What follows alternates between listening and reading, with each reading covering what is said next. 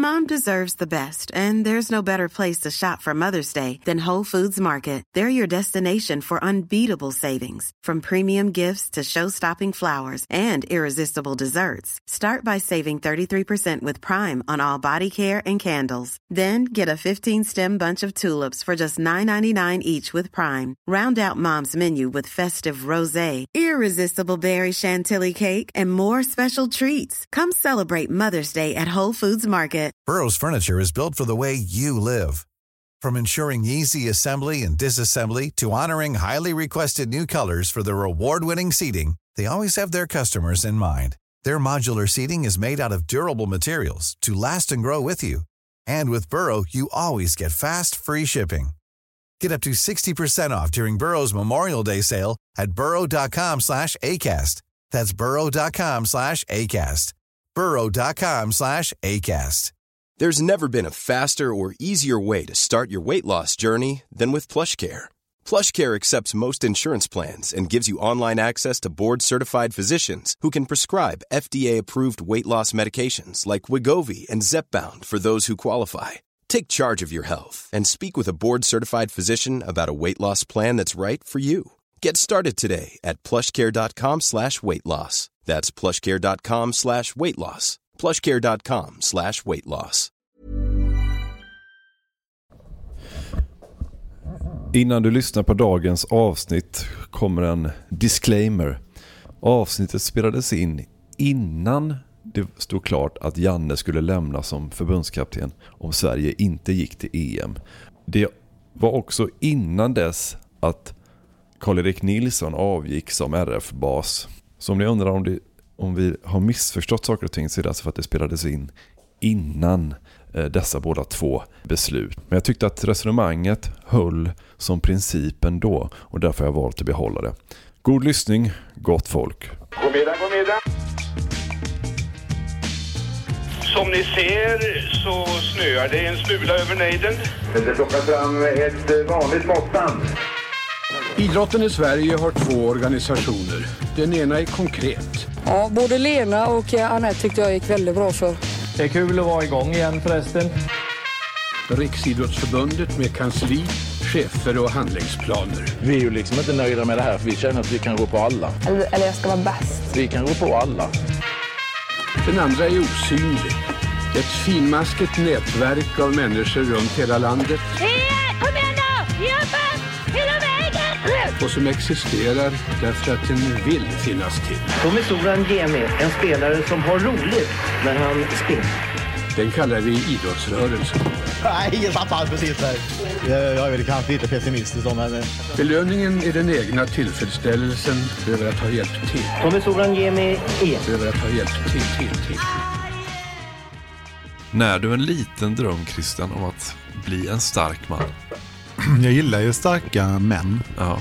Jag tänkte på det när, vi, när man liksom i sitt kartotek sköljde över dem som skulle kunna få det epitetet så gillar jag ju många av dem. Mm. Sen har man ju blivit äldre och kanske hittat en liten problematik bakom den ljusa fasaden hos vissa av de här männen. Om man uttrycker sig så. Ja, kan vi ge ett exempel på en ljus fasad? Ja, men den jag ska prata om är ju en sån, men, men det finns ju många. Jag, jag bara, till exempel PG Gyllenhammar är ju en sån. Ja. Som liksom har en fasad utåt. Så, nu vet jag inte hur han, hur, han, hur han är så, men det känns ju inte som att han kanske är den mest trevliga personen mot alla andra människor runt sig. En spricka i kristallen, eller Mm. vad heter det boken som dottern skrev? Ah. Men jag tänker eh, att det kanske det har sin naturliga förklaring. Att det går liksom inte vara stark man, ta de här stora, ibland obekväma besluten utan att någon hamnar i kläm. Det går inte jobba på det viset som vissa av de här starka männen vi ska prata om faktiskt gjorde utan att eh, någon familjemedlem känner sig lite försakad. Eller? Nej. Det är väl eh, dagens underdrift. Så att, det är väl en ganska genomgående får, Antingen så blir man en stark man eller blir man inte. Och då, då kan man bli en bra pappa istället. Men det är det jag Ja, menar, att ja. jag, liksom nu när jag är 42, kanske senaste tre, fyra åren i alla fall har jag reflekterat över baksidorna med starka män. Så fram till 2020. Ja, fram till pandemin som man brukar säga. Det finns ett före efter Då hade du pandemin. liksom inga kritiska, ingen kritisk blick på Starkman överhuvudtaget. Mycket reflektion som skedde under pandemin där när man var lite mer satt hemma på kammaren så. Gjorde inte jag det i och för sig. Men, men det, var lite, det var lite färre människor på Swedenborgsgatan några dagar där. Och då kunde jag sitta och reflektera. Och då, Ja. Bland annat kom jag till den insikten. För att en sak som jag tänkte på var att vi spelade ju in podden över genom hela pandemin. Och var det mycket snack om någon som är sjuk eller någon som är sjuk. Sen kom det fram, alltså när pandemin lite var över då, så sa det till mig så här, ja jag hade ju corona två gånger. Ja. Men vi sågs ju varje vecka så att det kan ju inte du, du måste suttit med oss i din lilla studion och bara andat oss i ansiktet med sån.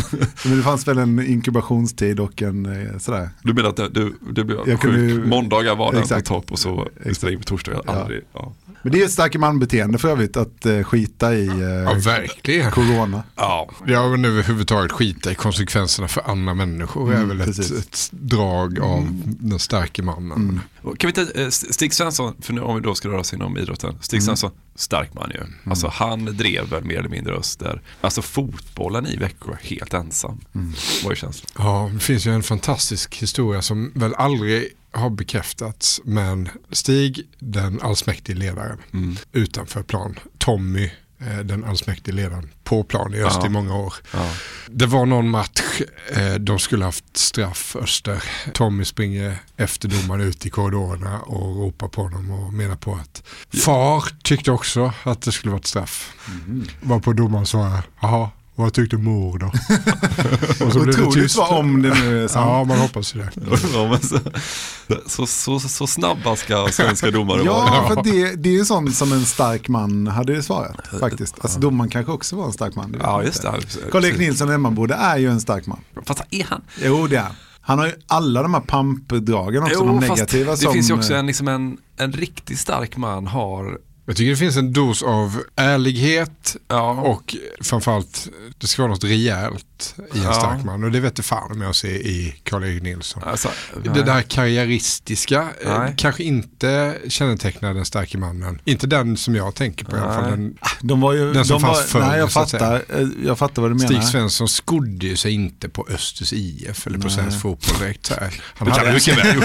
Vi- Nej, det tror jag inte. Det tror jag känslan är i alla fall att han inte gjorde Nej, det. men han hade sin trävaruhandel så han klarade sig ändå. Jo, det är väl, det, okej det finns en starka, ma, en starka man som har en, en, en industri bakom sig så att inte han behöver pengar. Och så finns det de där som, som då som Karl-Erik Nilsson som jag skulle ändå säga är en stark man men kanske inte med de förtecknen då men har kommunpolitiken, har liksom arbets... Men nu kanske då eh, han ser liksom att det är en internationell karriär inom idrotten som, Ja. är, som är framför honom och då, då håller jag med dig, då blir det lite mer, gör smarta karriärsteg så att säga. Ja, och det Så gjorde ju inte heller Stig Svensson, eller har du någonting Nej. annat att komma med? Nej, nej, nej. Han strävade ju inte efter att sitta med i Fifas exekutiva kommitté. Han ville ju bara sälja lite brädor Jo, fan. jo, men om, om någon bara lyfter ett litet kritiskt finger så att vi vet kanske inte, det måste också vara okej är åtminstone Stig liksom, Nilsson. formellt sett journalistisk produkt. inte om det är Stig Svensson. Jag sa Stig Nilsson eh, och det var en freudiansk felsägning av mig men det är ju också en stark man. Ja, just det. Ja, ja. sam, det är nästan samtidigt. Jag skrev upp uh, Smokey. Ja, Verkligen. Sven Smoky Åsberg som ju fixade F1 till Anderstorp. Åsberg bara- heter han. Så Åström. Ja. Ja, Åsberg, för det är släkting Ja. till eh, Stefan. Men de, de, de får saker och ting gjorda. Mm. Liksom. Och den- Driftiga. Driftiga. Och den position de har kanske inte alltid är så avgörande utan man får ändå saker och ting hända på andra områden och sådär tänker jag. Liksom Mm. att Lars-Åke Lagrell var väl en stark man får man säga. Han var så Absolut. himla länge. Till slut har de byggt upp sådana enorma nätverk och känner alla överallt att liksom, oavsett vems bord frågan ligger på så är det liksom ändå den starka mannen som på något vis fattar Mm. det beslutet. Blir ofta landshövding också. Landshövding. Har man någon makt som landshövding? Ja, det har man väl. Ja, man får, väl- vad är det då? De bestämmer vad en ny gata ska heta och sånt. Ja, man bestämmer väl över Länsstyrelsen som i sin tur har ganska mycket makt ändå regionalt. Sånt här sätter sig aldrig var ett riktigt. representativt eh, Ja, det är ganska representativt, absolut. Han var ju landshövding i Kronobergs län. Ja, Lagrell, han var god var han. Eh, en sak som jag tycker att en stark man ska ha, man ska vara tillgänglig. Alltid redo när någon ringer och det var ju Lagrell. Han kunde man ringa precis när som helst på dygnet. Det har jag gjort många gånger. Och så ringde man och så frågade man lite försynt kanske, så här, ringer jag stör kanske? Eller? Kom du bara, sa han ofta. Så var det bara att köra. Hatade ju inte intervjuer heller. Nej, nej. men eh, Karl-Erik Nilsson har ju för fan inte svarat i telefon på två veckor nu. Nej. Utan det är mejlledes och eventuellt ett sms och sådär. Kan man vara, kan man liksom vara på väg mot att bli starkare man kanske till och med är vara starkare man men sen så när det, som i Karl-Eriks fall, är blotta, blottas han ju nu. Ja, han är en strebe tror jag mer. Okej. En stark man ska också någon gång stanna i karriären och säga att så Mm. här, här ska jag vara Mm, mm, och mm. härifrån ska jag bara styra. Det är liksom nästan en nödvändighet att sakta in i själva karriärutvecklingen Mm. och istället förstå att här har jag mest möjlighet att påverka och så stannar man där. Mm. Och så. Men den köper jag 100%. Jag har en bara också så här, eh, kort nämna tycker jag. P.O. Söderblom som kanske inte ni har koll på men eh, som var ju ordförande i Svenska Handbollsförbundet blev ju det 95. Och eldsjäl i Anderstorp, framgångsrik företagare i, som vd i Plastunion. Eh, som lev- levererade formsprutad plast och, och hade 170 anställda. Men han dog ju bara 40, 53 år gammal och jag tyckte det här är liksom både fint och tragiskt på samma gång. Det var ju alltså på Scandic Infracity där i Upplands Väsby som ni vet man åker till Arlanda. Ja. Och där hade ju då handbollsförbundet en årskongress. Och han går upp efter första dagen och lägger sig och var kanske lite så här trött, ovanligt trött och så här. Vaknar aldrig. Mm. Och jag tycker ändå det på något sätt är liksom lite fint att man, att man dör på en handbollsförbunds årskongress på Scandic Infracity i Upplands Väsby. Då blir det liksom, det, för mig blir eftermälet då en, en starkare Ja. man. Jag, jag tycker du ska dö riktigt hastigt när det är dags för dig Christian. Mm. Hoppas att det var långt kvar Ja, tills dess. 53 så det är det är ju 11 år till. Ja, men precis. Det är liksom det, det är någon sån här affärsmännens 27-klubb, du vet så här, att rockstjärnorna dör när de är 27. Ja. En riktigt bra affärsman ska inte bli över det. 53, då ska, då ska bl- blodkärlen vara så tilltäppta att det säger stopp. och så ska man somna in på något symposium under, under, under, under stärkta lakan på ett Scandic-hotell någonstans i någon svensk. Upplands Väsby är helt perfekt. Är helt perfekt. Knall, knall och fall bara, man går upp där så ligger det perfekt. Bara bär man ut dem till någon närliggande. Så ska det gå Christian, det tror jag ska vara bra. Mm, det tror jag också skulle vara bra. Mätt och god efter en eh, härlig... Ja, buffé liksom- och liksom ett glas och en liksom lång sittning om CSR-projekt inom handbollens, handboll väst. Precis. Ja. Ja, vi kan bara hålla tummarna Christian. ja.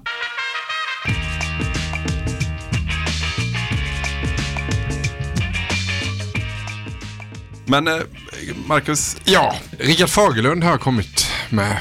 ja. Ska vi köra en liten kort bio? Ni Ja. har ju hyfsad koll på honom och säkert våra lyssnare också. En gång i tiden ishockeyspelare, många har säkert glömt bort det. Inledde sin karriär i ett lag som heter BK Star i Södertälje. Värvade sen till SSK, där han blev svensk mästare 56. Fortsatte efter spelarkarriären som lite tränare, lite här och var, lite ledare och så var han bilhandlare. Jag tycker Ja, det är det är läckert. Ja, det är. Man kan ju bara tänka sig vad som komma skall och någon som kränger bilar på 70-talet. Ja, men det är lite som med, vi pratade om det med reklamerna där, att den typen av eh, grafiker som, som eh, Stig Engström var, alltså den här fyrkantig, tänker mycket innanför boxen, liksom så här, obstinat på många sätt. Att den typen av grafiker var härlig, men kanske även att bilhandlarna på 70-talet var något helt annat också. Alltså kränga en ny sån god driftsäker Saab på ett ärligt sätt tänker jag att man gjorde det på den tiden. Sen eh, 1983 så valdes han, det är alltså 40-årsjubileum i år, Just det, så. firar vi. Ja.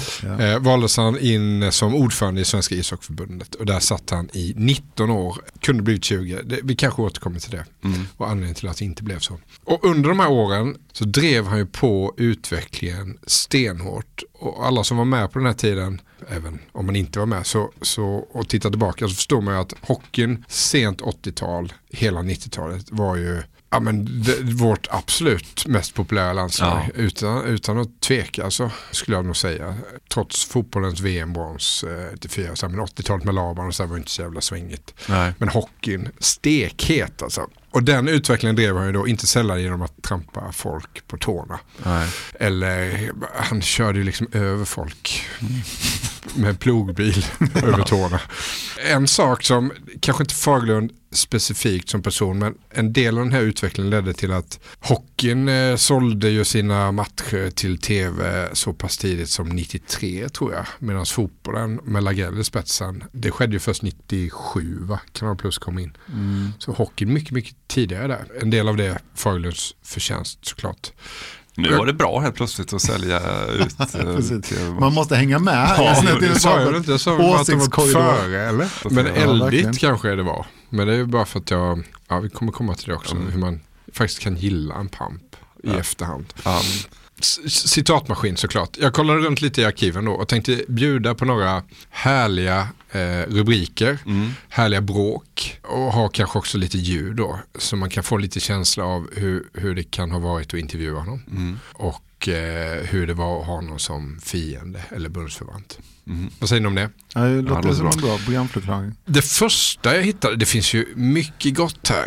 Alltså det finns hur mycket gott som helst. Jag, var var inne på KB och sa jag kan skicka hem några artiklar till dig Marcus. Och då sökte jag bara på Rickard Fagerlund. Mm. Och då får man ju upp Alltså, jag vet inte hur många man ser samtidigt så här, eh, liksom träffar då som är tidningsuppslag på skärmen, men kanske 20 dagar någonting. Stora rubriker, man förstår att liksom, det finns inte en artikel av Rickard Fagerlund som inte har en oerhörd rubrik. Alltså allt är så här, han har varit krig, ofta så här citat är det ju. Mm. Nu ska Fagerlund få sina fiskar varma. Du vet, så här, mm. Eh, för när någon har riv, eh, liksom, bitit tillbaka mot honom. Eller att det är direkt citat från Fagerlund då som är otroligt grovt. Eller, du vet, liksom, idag man bara baxnar ju så här. Ja. Väldigt oängsligt eh, sätt att uttrycka sig på. Det första jag hittar i arkiven, det är någon gång från mitten på 80-talet. Då har man sålt sex stycken matcher som ska visas i tv. Eh, kommunförbunden, tror jag det hette. De kräver då ersättning av Svenska ishockeyförbundet för förlorade publikintäkter. Mm. Och det görs ett inslag, jag tror de vill ha 25 eller 30 000 per match. Ja. Det görs ett inslag i Aktuellt där Fagerlund får eh, kommentera detta och det låter så här. Det är sex stycken tv-sända elitseriematcher det rör sig om. I somras begärde kommunerna att få 30 000 kronor per match som ersättning för förlorade publikintäkter. Ishockeyförbundet sa nej och nu när två matcher redan är spelade har kommunförbundet gått ner till 25 000 kronor per match. Men Ishockeyförbundet förstår inte kommunernas krav på ersättning. Nej, det kan jag inte göra eftersom vi hävdar att det här är inte fråga om minskad publiktillströmning. Utan det är det på en enskild match, men totalt sett gör vi det här för att öka publiktillströmningen. Hur mycket får ni från TV? Det rör sig om ett femsiffrigt belopp Eh, alltså lite över 10 000 kronor eller någonting sånt där. Och det är alltså småpengar i sammanhanget. Per match? Alltså. Ja. Tror ni Rickard Fagerlund eh, känner sig pressad eller inser att han har vunnit striden när kommunförbundet sänker priset? Här? 30 då? 25 då? Men vad fan ska kommunförbundet ha pengar för? Jag fattar inte det. Nej. Jag vet inte heller riktigt om... om eh, Pappa jobbade på Kommunförbundet. Kopplat till arenorna och hyran och sådana saker. Jo, precis. Men den, är det väl ändå liksom klubben som betalar hyran? Eller? Ja, inte på... Är inte på den tiden kanske? Nej, och, och här hör man han, han, har, han pratar liksom på ett sätt som är lite, eh, vad kallas det när man har lite så, här? Ja, men, lite, men lite nedlåtande? Eller? Ja, lite, lite fin, lite ja. fin mm. dialekt sådär. Lite. Ja, är han stockholmare eller? Han är från Södertälje. Ja, Södertälje, sorry. Södertälje. Det här är det första Men det är lite Stocksund. Ja, ja, precis. Men jag tror absolut inte han hade sådana drag. Han har lagt sig till med det? Ja, eller så kanske mm. det är något talfel. Talfelet Talfel som bliss. Han kanske har tänderna utslagna åtta gånger under sin hockeykarriär.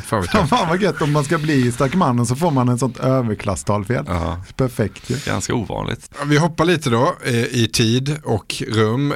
90 eh, kommer vi fram till då. Det här, mm. det här är min favorit. Alltså, och jag har en kollega som har skrivit så jävla bra om det. Eh, det är VM i sock i Bern. Sverige blivit mm. världsmästare 87. Det är fortfarande fight med Sovjetunionen och sådär. Sverige slår Sovjet. Det är vi sista, ja 91 också så småningom. Mm. Men, men slår Sovjet i gruppspelet, vinner gruppen, blir då Europamästare, vilket man aldrig har brytt sig om att fira. Men vinner den gruppen, Tommy Sandlin är nöjd, stolt eh, över sitt landslag. Rickard Fagerlund är inte ens på plats. Och Sandlin är förmodligen lite arg för att han inte har fått frågan om att förlänga sitt kontrakt. Så då säger han så här till den samlade presskåren. Jag tror inte Rickard Fagerlund känner någon som helst stolthet. Han uppskattar inte vad vi gör. Oj. Peter Wennman, min gamla fina kollega på plats, inser ju så här, det var ganska, det var ett bra citat. Det måste vi ju ha en, en, det måste vi höra vad Fagerlund har att säga. Så han tar reda på att Fagerlund är på väg ner till Bern. Eh, Han ska landa vid midnatt ungefär. Så han möter upp Fagerlund och eh, hans hustru Gullan. som ska komma vid midnatt. Jag ska också ha en hustru som heter Gullan. Ja, Gullan är fint. Det är ju i Snowroll heter hon Gullan också. Ja, men alla starka män, alltså Lennart Hylands fru heter Tuss. Rickard Fagerlunds fru Gullan. Ja. ja, det ska vara något sånt. eh, Man ska höra vem det är som har tagit hand om barnen på hur de heter. Men Wennman ska ju då möta upp Fagerlund för att få en motkommentar. Då skriver han så här. Så när Rickard kom till sitt hotell med hustrun Gullan vid sin sida högg vi honom direkt och bad om ett par minuter. Vi tar dig i baren, skrattade Rickard. Mitt i en klunk öl fick han så höra vad Tommy Sandlin sagt tidigare under kvällen. Fagerlund ställde ner glaset, stirrade tomt framför sig och utbrast. Vilken jävla kärring. Va? Så sa han det?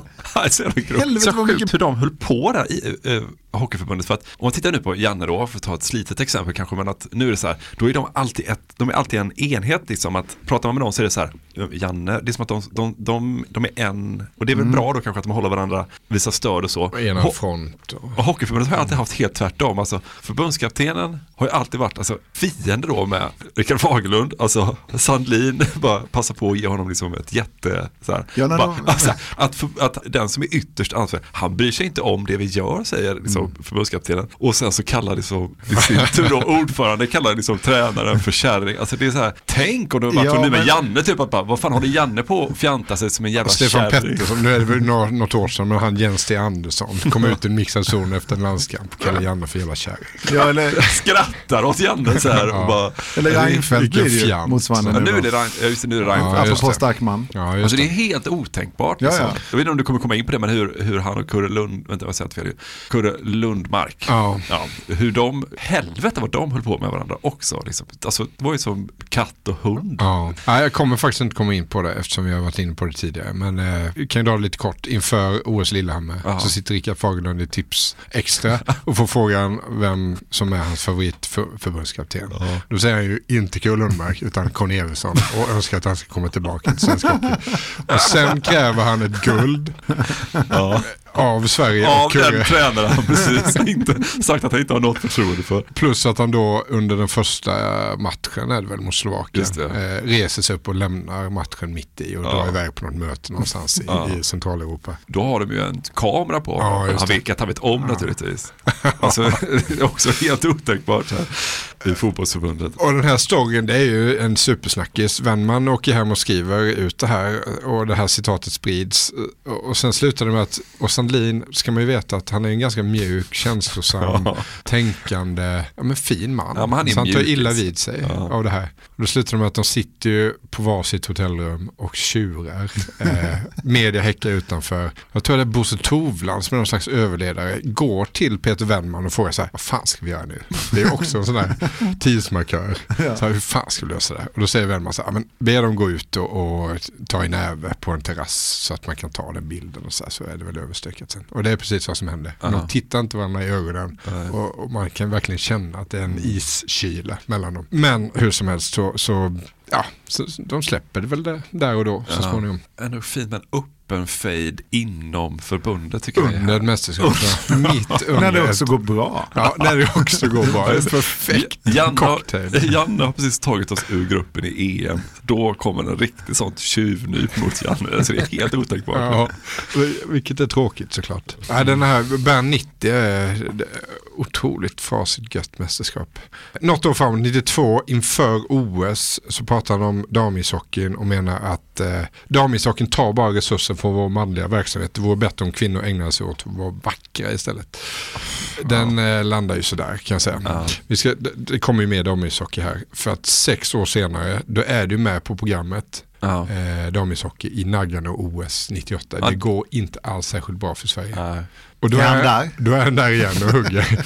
Och då kan vi låta honom själv berätta. Jag hittade ett klipp nämligen när han hade avgått som ordförande för Svenska Hockeyförbundet och på eget bevåg så att säga ta upp en anekdot som han kanske egentligen inte borde ha tagit upp. Men det säger väl någonting om Fagerlund att han ändå kan och vågar bjussa på den. Nu har det ju gått några år efter 98 och sådär men så här lät det då. Ärligt talat, visst har du också skapat någon rubrik bara för rubrikens skull för att ge hockeypublicitet? Ja, men visst har jag haft roligt på eh, en del, måste jag, måste jag erkänna. En av de bättre tycker jag ändå var när eh, jag hade den här kontroversen med tjejerna och eh, ishockey. Där har jag vänt. Eh, vi satsar väldigt hårt på tjejerna nu för tiden men när vi var i Nagano och det inte gick särskilt bra men eh, Sudden fyllde år och de sjöng väldigt vackert för Sudden. Då kunde jag inte låta bli att säga att eh, tjejer, jag tycker ni sjunger bättre än ni lirar. Så jävla nöjd själv också. Det, det är ju inte kul. Objektivt är det inte kul. Vi, ja, det var, det var, någon slags trygghet ändå att han då, ja. han har ju vänt här och det satsas pengar. Och, och ja.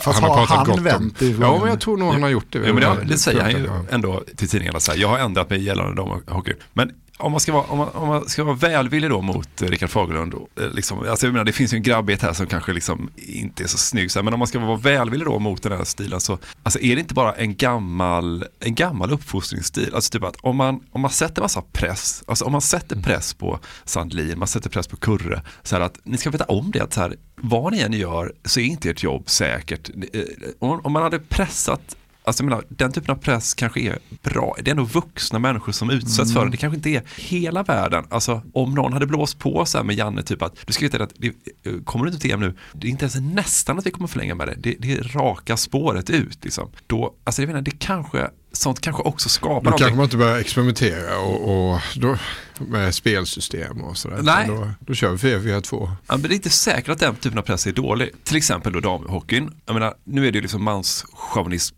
att uttrycka sig på det sättet, vara vackra och sådär. Det är liksom, men mm. vi sa att pressen har varit så här, okej okay, ni, ni, spelar inte bra, det är för dåligt. Men det måste ju också, man, den kritiken måste också kunna föras fram damishockeyn kanske inte var så jävla bra 98. Det kanske var så också att så här, ni skulle behöva liksom öka, vi behöver ha bättre spelare, vi behöver ha större upptagningsområden, ni måste, som, jag vet inte, hela, hela organisationen måste förbättras, det måste komma ut mer till ungdomar. Alltså jag menar, sätta den typen av press. Det kanske inte heller är piss, istället för att stå och applådera och säga så här, åh vad kul att ni håller på, ni är jätteduktiga, mm. fast det håller alldeles för låg nivå. Jag vet inte, alltså. Men jag kan förstå vad du menar, ledarskapstrenden nu i både yrkeslivet och idrotten är ju att man ska mysa, klappa, man ska individanpassa, man ska liksom motiveras, inspireras ha kul och sådär. Ja, värdegrunder och så. Ja, exakt. Som skit. Ja, ja, som skit. Det gillade vi inte i SIB. Ja, men, men, men, det, jo, det var jättebra, men, ja, men alla vet ju också, det, det, går ju för långt ibland. Mm, jo, det håller jag med om, verkligen. Och eh, på bekostnad av resultatet då. Ja. Mm. För att man konkurrerar med andra länder som kanske inte har den värdegrunden då. Jag tycker den jämförelsen med fotbollslandslaget är jättebra faktiskt. Ja. Så här, nej, det, det, är ju inte någon som har uttalat någon slags eh, så här, någon krav. Finns det ingen kravställning? Det blir också lite barn. Uppifrån, alltså ovanför ja. Janne. Så här, att, nej, men fan, alla lag i Europa får ju spela EM utom tre. Ja. Och vi ska inte vara ett av de tre för då är, det, då är det dags att byta. Varför kan ingen säga det? Nej, och, precis. Och, för jag menar, Janne är ju vuxen och det blir lite så här Menar, och så vet ju alla, alla vet ju om att om Janne inte tar oss till EM, då vet vi om att då kommer han inte få vara kvar. Alltså det ingen som kommer tillåta det. Så det kan man bara vara ärlig med. Så här, ja, det är klart att vi kommer, då hade man ju också stängt det så här, går inte Janne till EM, då kommer vi ta in en ny. Då, då hade väl de frågat då, ja men när händer det? Men då hade man åtminstone så här, blir det inte EM så är Janne borta. Mm det hade väl Janne klarat av. Han har jättehög lön, han har en plats som jättemånga människor vill ha, han har massa ansvar och, och sådär. Då får man väl också ta fan att, att liksom, det är slut om man inte tar sig till EM när jag vet inte, det är lite sån gammal auktoritär patronsamhälle, kanske inte helt pissigt liksom. nej, nej, nej. nej. Vi sitter ju här och ömmar för det lite grann. Ja, lite grann. Så jag som är ehm. asdålig på att ta kritik, alltså jag blir alldeles svettig på Jo men vi är ju inte heller, liksom, eh, alltså vi är ju inte, det är skit, pamparna hade skitit i oss. Precis. Ja, ja, men det här är egentligen bara ett axplock. Men så ringde jag till eh, Peter Forsberg faktiskt på förbundet. Jaha, jag tänkte också det. Det är så jävla roligt, han heter ju Peter Forsberg. Ja, så att, han har ju berättat om det, kommer på sådana konferenser och kongresser. så, så är det någon som bara säger, fan sitter jämte Peter Forsberg, så är det han, Peter Forsberg som kommer. Och han har en jävla fin glimt faktiskt. Du måste kunna prägla honom att alltid se folk bli besvikna. ja, men han tar det på helt rätt sätt. Och, och egentligen borde inte Peter Forsberg på förbundet eh, vilja prata med mig, men han, han verkar skita i alla skriverier genom åren. Så att, eh, Just det, för de har en liten njugg inställning till dig på förbundet. Nej, inte Peter Forsberg i alla fall. Nej, nej, men jag, ja, jag alla andra. Det är väl den andra underdriften i, i dagens eh, Han, han är också från Södertälje. Så går man på ishockey i Scaniarinken så kan man springa på den Peter Forsberg. Det var ju Fagerlund också. Det var Fagerlund som tog in honom i SSK till en början. Och, och han fick också en hockeykarriär och har jobbat mycket inom SSK-förbundet och sådär. Han berättade att, att Fagerlund var så fruktansvärt eh, skicklig på hockey. Han har ju spelat hockey, han kunde ju sporten också. Det var ingen som slog honom på fingrarna där. Vilket ger en sorts tyngd såklart. Mm. Och sen hade han varit bilhandlare och så vill han ju ishockeyn väl. Och det fick ju nästan gå ut över sin, ja. sin personlighet någonstans. Så att, ja, men, kan ishockeyn vinna någonting på ja. det här så är jag beredd att ta en smäll. För ja. hockeyns skull så att säga. Så berättade han att, att det fanns en man, eh, Leksands starke man, Björn Doveskog. Som satt i något som hette Elitserieföreningen. Eh, det var elitserieklubbarna, hade en egen liten förening. De var fruktansvärt trötta på Fagerlund. Som samlade ihop sig då inför eh, eh, en kongress. Tyckte att han, han kör över folk och samlade på sig en mängd argument och de skulle liksom inte ge honom en möjlighet att sitta kvar. Inte en rimlig chans att han kommer fortsätta när vi har lagt fram alla våra ja, Man, man samlar på sig det som det här klassiska uttrycket If you aim for the king you better not miss. Alltså man, mm. man, man måste... Ja, en chans. Och på den här kongressen då så tog Doveskog till orda och, och pratade i lite drygt två minuter. Sen bröt Fagerlund in, smulade sönder varenda litet argument eh, till oigenkännlighet. Och så blev elitserieföreningen återigen överkörda. Till och med då när de skulle använda just den, det som ett argument, att vi blir ju alltid överkörda. För att få bort honom så blir de överkörda och han sitter ju kvar. Och han har varit på att spela genom åren som har tackat nej till, till Kronor och så där, tyckte han var för jävligt. Menar på att det är kontraktsbrott och sådär. Jag tycker ändå att Wennman ska få, få stänga Fagerlund här. Eh, för han skrev en jättefin runa. Eh, också från Södertälje. Ja, men jag tycker folk som håller på med hockey, vi tar dem från Södertälje. Ja, ja men lite så faktiskt. Alltså det räcker, ja. det, är upptagning, det är ett tillräckligt stort upptagningsområde. Ja, och då skrev Wennman så här, Rickard Fagerlund var en hockeyjournalist, hockeyjournalists absoluta dröm. Man kunde ringa honom när som helst och hur som helst och få till en skarp rubrik i brist på annat en händelselös onsdagkväll. Rickard var med på noterna, han fattade hela grejen. Svensk hockey skulle ut i spalterna. Det fick vara på gott och ont. Det skulle skapa större intresse för sporten och om det gick ut över hans egen, egen person så var han beredd att ta den smällen på hakspetsen. Och då fyllde Peter Forsberg att han brukade resonera som, så här, Fagerlund, att konsekvenserna de skiter i, det, det, får vi ta senare. Eh, det kanske ska bli vårt motto också, mm. tänker jag. Så här. Skit i konsekvenserna, de tar vi lite senare. Så här. Nu är det viktigt att det händer någonting. Aha, så Och jag kommer ihåg att efter fiaskot i Salt Lake 2002 så stod han där direkt efter slutsignal i stort sett och, och var beredd att svara på frågor, Rickard Fagerlund, om det här enorma fiaskot och vad som väntade svensk hockey nu och så här, förbundskapten. Idag vet jag inte ens om man skulle ringa till ett sånt läge. Mm. Och det säger väl eh, någonting om att det har tagit vägen. Och det är lite märkligt att som sportjournalist sitta och sakna en idrottspamp som jag gör här och nu. Men eh, det här är väl undantaget då. Ja. Jag tycker ändå att den frispråkigheten, tillgängligheten, glimten som Faglund hade ja. eh, var uppfriskande på många sätt och vis. Och trots att han då var så underbart frispråkig och, och bara körde så hävdade han ju fram till sin död 2009 att han aldrig hade blivit felciterad av en enda tidning någon gång. Ja, det är otroligt. ja, det, ja, precis. För det tänker man inte att han ska säga. Han, och eventuellt då så hade han möjligtvis uttryckt sig oklart. Ah, okay. Men aldrig blivit felciterad. Ja, det, det är inte riktigt så som Hans Cavalli Björkman resonerade.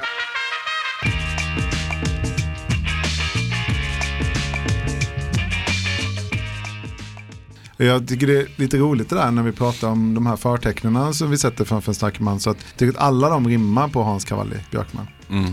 Som jag ska prata om. Mm. För börjar, man får nästan börja i Erik Persson ändå, hövdingen i Malmö FF. Som ju är en Malmöpåg, rörd politiskt till skillnad från Hans Cavalli som kommer sen då som ju var med i Folkpartiets ledning.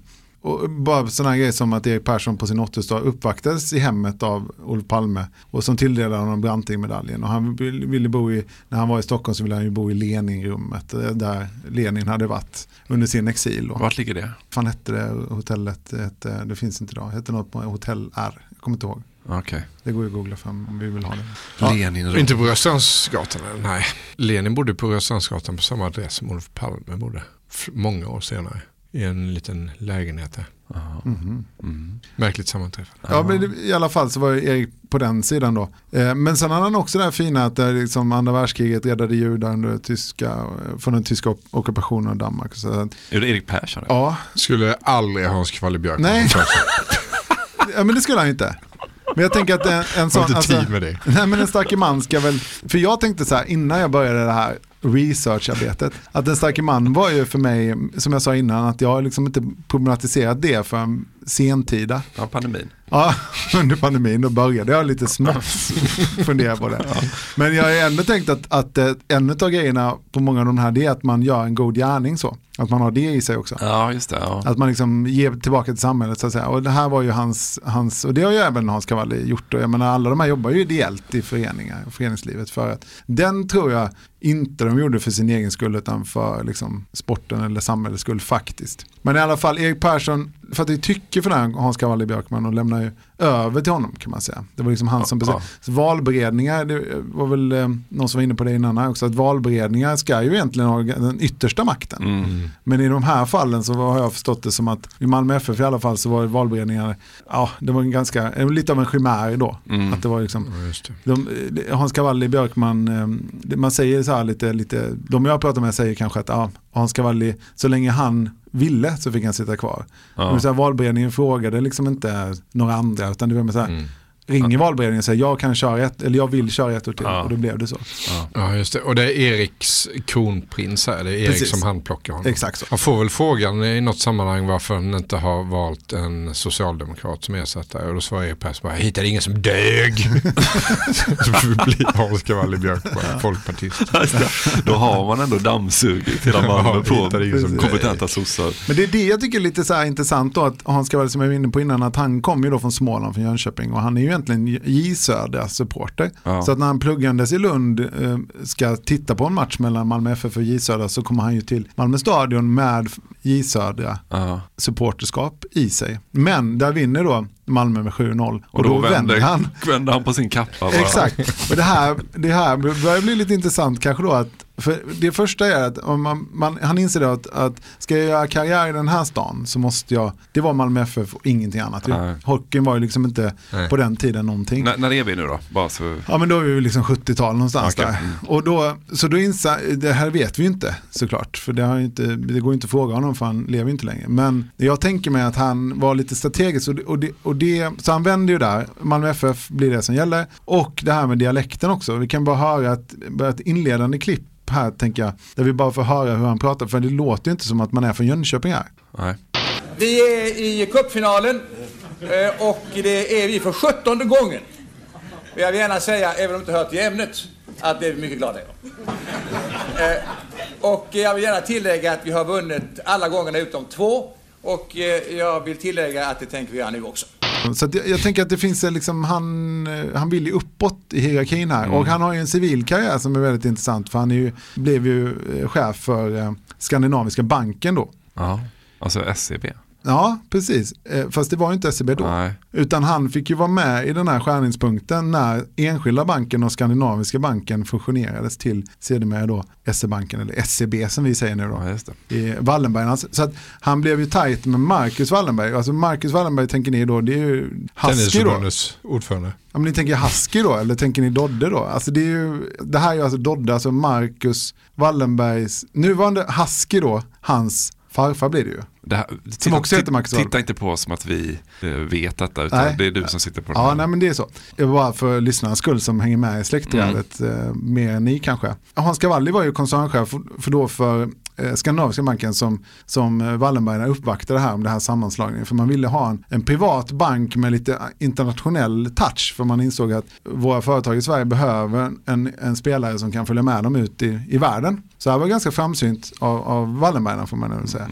Men och, eh, Cavalli är alltså han är högste chef på Ja. SE-banken. Ja, alltså på Skandinaviska banken. Ja, okej. Så att sen, och så blir det så att de fusioneras. Och det här jävla, det har vi ju här i den här pamfletten som jag har. Infall utan vinklar så redogör jag för det. Man kan, Helt vinkellös text. man kan, man kan mejla mig så får man ett utdrag där om man vill ha den. Men, men det är ganska, det sker under en lång period och, och vissa vill inte och sådär. Och Dodde har ju sin Ja, det är son. något som dör mig varje gång du säger Dolly. De här, det är något perverst med de Jag här vet. barnsliga Jag smeknamnen. vet, det var liksom. Överklassare. För det, för det är Marcus Dodde Wallenberg då, hans son Mark Boy-Boy Wallenberg.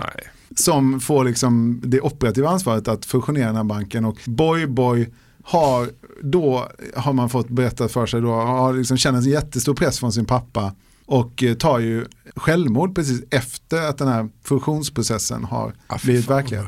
Så att det är ju ett självmord då. fan kan man ta självmord och ha så mycket pengar?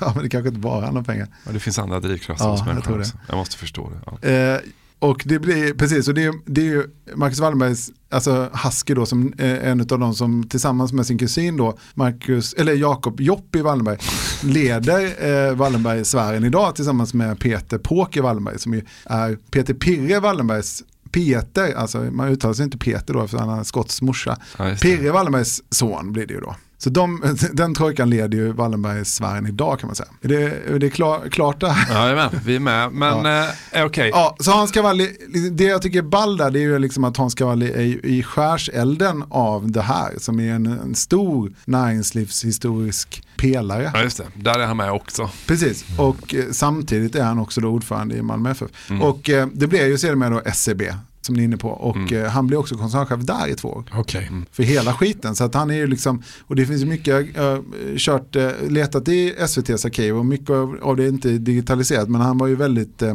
han var ju ofta med i, i, i tv på den tiden. Han Ja. var ju, vi kan ju lägga upp det på Instagram, men han var ju, ledde ju debatter och han var i debatter och han var i, han älskade ju rampljuset liksom. Han Ja. älskade ju, det var eh, någon av dem som jag intervjuade som sa att han, när han ser en reporter så springer han fast till inte Ja. från dem. Så att säga. Så att det var, och det ser man nästan på honom tycker jag när man eh, ser solbränd och man ser, man ser på honom att han är fåfäng och så, och så vältalig Ja. och det här one-liners koefficienten som vi har sett på de andra starka männen som vi har pratat om. Men de klippen du har sett, har han mest pratat bankfusioner då? Eller har han pratat Malmö FF också? Ja, men jag, jag har med mig några olika klipp så vi kan ju, vi kan ju ta oss igenom dem tycker jag. Mm. Bara en sån här liten eh, detalj som jag tänkt på när du snackade om Rickard Fagerlunds eh, det här kvinn, kvinnosynen så här så var Hans Cavalli tidigt ute och liksom såg var, vart vinden blåste där kan man tänka sig. Mhm. Här från ett kvinnokan-seminarium. Vad tror du att en sån här mässa får för följder? Ja, förhoppningsvis tror jag att, att eh, den kommer att få den konsekvensen att man inom näringslivet i ökad omfattning eh, får klart för sig hur pass eh, skickliga och framgångsrika många kvinnliga företagsledare är. För mig är det inte personligen någon speciell nyhet men jag tror att många har fått ögonen öppnade faktiskt just på den punkten. Behövs det flera sådana här? Jag tror det. Jag tror det är ett bra initiativ som bör vinna efterföljd, ja. Ja, men så det- jävla, alltså det, det är sånt självförtroende, det bara osar det här. Och så jävla vältalig och så Men det, det är någonting med bara hur man uttrycker sig för att i, i så här små bisatser Precis. som egentligen är det huvudbudskapet. Så här. Mm. Det enda, han vill bara få det, han vill att det ska låta som att han absolut aldrig någonsin har motarbetat en enda kvinna. tror jag att, att eh, den kommer att få den konsekvensen att man inom näringslivet i ökad omfattning eh, får klart för sig hur pass eh, skickliga och framgångsrika många kvinnliga företagsledare är. För mig är det inte personligen någon speciell nyhet men Vilket ju inte är sant för fem jävla öron. Men sen, och sen, vi, vi kan ju ganska snabbt kanske, ja men, och sen, sen, men sen, för ju- när jag tänker på Hans Cavalli då tänker jag ju på alla de här, liksom, han, är, han har ju varit moderator, han är ju mycket, mycket med, var ju mycket med i media, han, han var ju den här slängd i käften och liksom Mm. duktig på, på det. Jag ska bara visa några axblock eh, som jag hittat, till exempel när han ska vara moderator och hur, hur han älskar den här situationen på scen. Det är vår i Malmö, vill jag säga till er som är kvar vid, vid rutan. Eh, det finns eh, många vårtecken. Ett är naturligtvis eh, det här Malmömötet som är det första riktiga vårtecknet. Men det är dessutom en alldeles blå himmel ovanom oss. Det är också ett vårtecken. Malmö fotbollförening finns i svenska... Alltså jag måste erkänna att när jag ser de här så jag, jag tänker att jag hoppas att jag är Hans Cavalli liksom. För när jag gick in i det här så var ju det helt enkelt av ren kärlek liksom. Hur han, jag gillar ju också att moderera och sådär.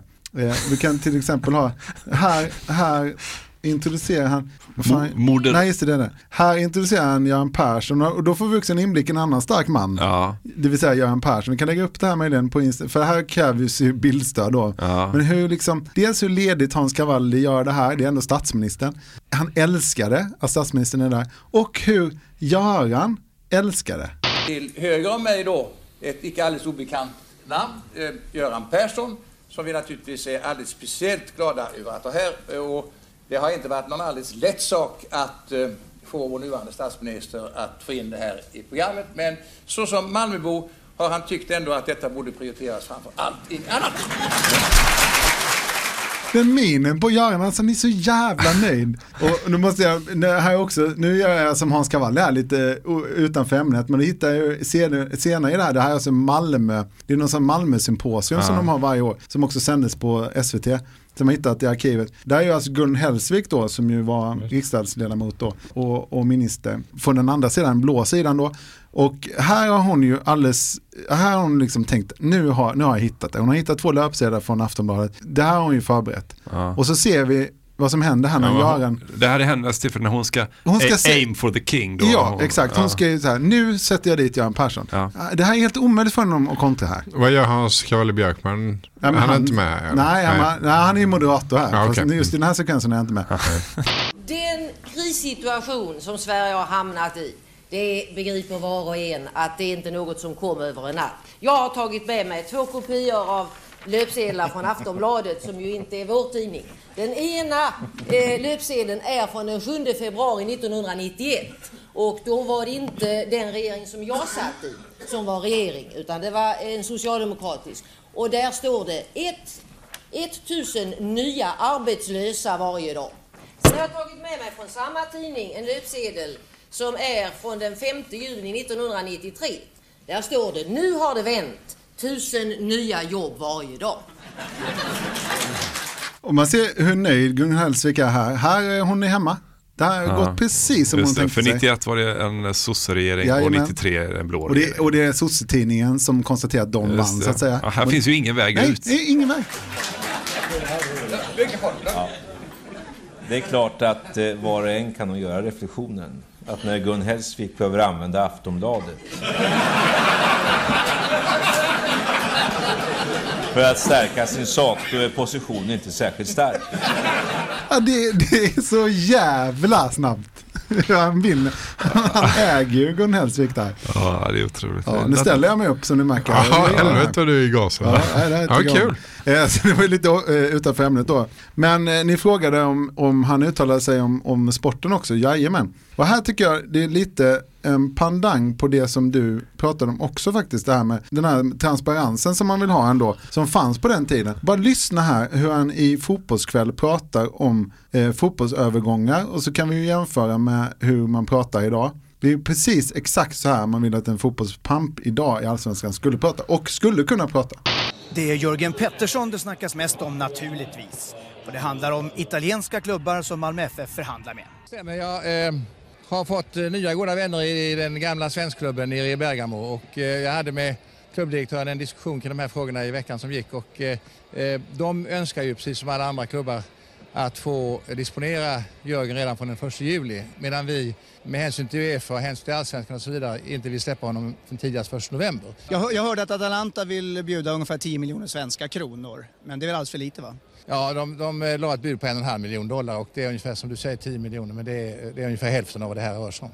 Men dessutom vet jag att ni i Malmö FF som du säger vill ha honom kvar och ni har ett annat datum i huvudet när ni tidigast vill släppa honom. Berätta. Ja, vi är ju med i Uefa-cupen i år och gläder oss åt det. Och, eh, vi vill göra en, en god insats eh, där som vi alltid har gjort i internationell fotboll. Och, eh, vi ser ju att eh, Jörgen är en nyckelspelare i det sammanhanget och ska vi ha framgång så behöver vi Jörgen i kedjan. Och, eh, det gör det att, att det finns alltså alldeles speciella skäl för oss att, att, att eh, hoppas på att Jörgen ska kunna vara kvar hos oss. Och det är styrelsens uppfattning att han ska vara det också. Så tidigast 1 november 1995 lämnar han Malmö FF. Så är det ja. Så är det, ja. Vilken klubb har råd att köpa Jörgen Pettersson? Du pratar om 20 miljoner svenska kronor. Ja, alltså om du går till Italien så är min bedömning efter en noggrann marknadsundersökning att, att det handlar om Parma, eh, Juventus, Milan, Inter eh, eh, och eh, Lazio kanske. Eh, och eh, jag kan informera dig om att, att idag sitter Inters eh, vicetränare eh, och plus ytterligare någon representant från Inter och en annan eh, representant från en annan italiensk klubb. Och vi har ju vant oss vid det här i vår att eh, vi har ju aldrig några matcher utan att vi har italienare. Det är ju det enda vi har för övrigt. Jag vet också att Mattias Thylander som ju blommade ut här på vårkanten. Eh, Vicenza är här och tittar på honom har jag hört. Jaså? Ja, det är alltid roligt. Jag trodde att Vicenta var här för att se på Jörgen, men det ser du. Men eh, eh, vi har samma inställning när det gäller hela truppen nu. Vi behöver den. Vi har ju upplevt nu eh, ganska mycket skador här i vår och, och blivit av med många av våra nyckelspelare. Så att, att eh, vi har sett hur viktigt det är att vi har en bred trupp. Så vi vill nog behålla alla fram till den 1 november. Om ingen kommer och öppnar plånboken rejält. Då ska det vara en jätteplånbok. Så, otroligt. Så jävla så bra. härlig energi. Ja, alltså, jag blir så- alldeles glad. Solen i ögonen, så han kisar hela tiden. God skjorta. Och så bakom honom då en alltså, ljusblå, Malmöblå himmel, Mm. klarblå himmel också. Och så bara pratar hon så här, räknar upp alla de största klubbarna i Italien. Och efter hans noggranna marknadsundersökning, inte fan har han ringt de klubbarna. och vänta, han har goda vänner i Bergamo. Och så, alltså, är- Exakta priser, det är inte konstigt att prata med grannarna om vilken eh, fläskfilé som är billigast och vad Nej, man ska precis. köpa, var den ska komma ifrån. Och sådär. ja, härligt. Ja, jag tycker det. Så att, när jag började studera här så, så kände jag ju att det här är ju en, en man som jag gärna hade velat bli som när jag är äldre. Men var, varför, jag kommer fortfarande aldrig förstå det, varför kan man inte vara så här öppen med siffror Nej. och rykten och sånt är nu? klart Vad är, igen, vad, alltså, vad är egentligen Nej, men det är klart man konsekvensen? kan. Det är klart man kan. Ja, det finns vissa, till exempel Mats Grauers, han är, han är ordförande i Västerförbundet. Han, han ser ut som Kalle Björkman, några kilo till, entreprenör, framgångsrik. Frölunda, sa du? Tidigare, ja Ja, precis. de ser exakt likadana ut faktiskt. Ja, Det och tidigare eh, politiskt engagerad och sådär. Han var jag nere och träffade i våras, tror jag det var, eller om det var höstas. Så frågade jag vad tv-avtalet så värt. För det är ingen jävel som vill säga det. Så han sa, jag har inte skrivit på något avtal med Telia så det kan väl säga det är värt så här mycket. Sa han rakt upp på det. Och så kommer det stegas. Nästa år är det värt så här mycket. Sen så, det är Det var konstigheter. också som eh, så först lanserade det här nya emblemet men sen så fick krypa till korset. Ja, det tog ju inte många timmar innan de stekte det. Eh, Sen blev det bättre. Mm. Nej men eh, det var intressant, de ser ju väldigt porträttlika ut. Men sen, jag, jag har också ju... någonting med den här. Du vet, han sitter ju då från 75, då var inte jag med. Och så sitter han till 98. Det är ju Det är länge.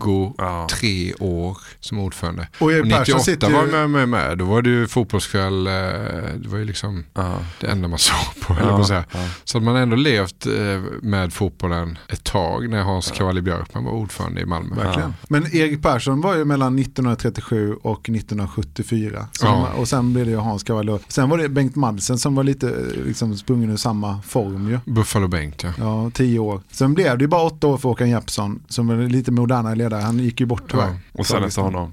Nu Ja, är det det And-. Anders Paulsson tror Ja, jag. det är Anders Paulsson. Men, men det jag var inne på, för nu kan vi väl ta in lite ljud här då. Från, eh, jag har ju pratat med förre chefredaktören för Sydsvenskan, Jan Wivstrand, och sportkrönikören eh, Åke Stolt. Wow.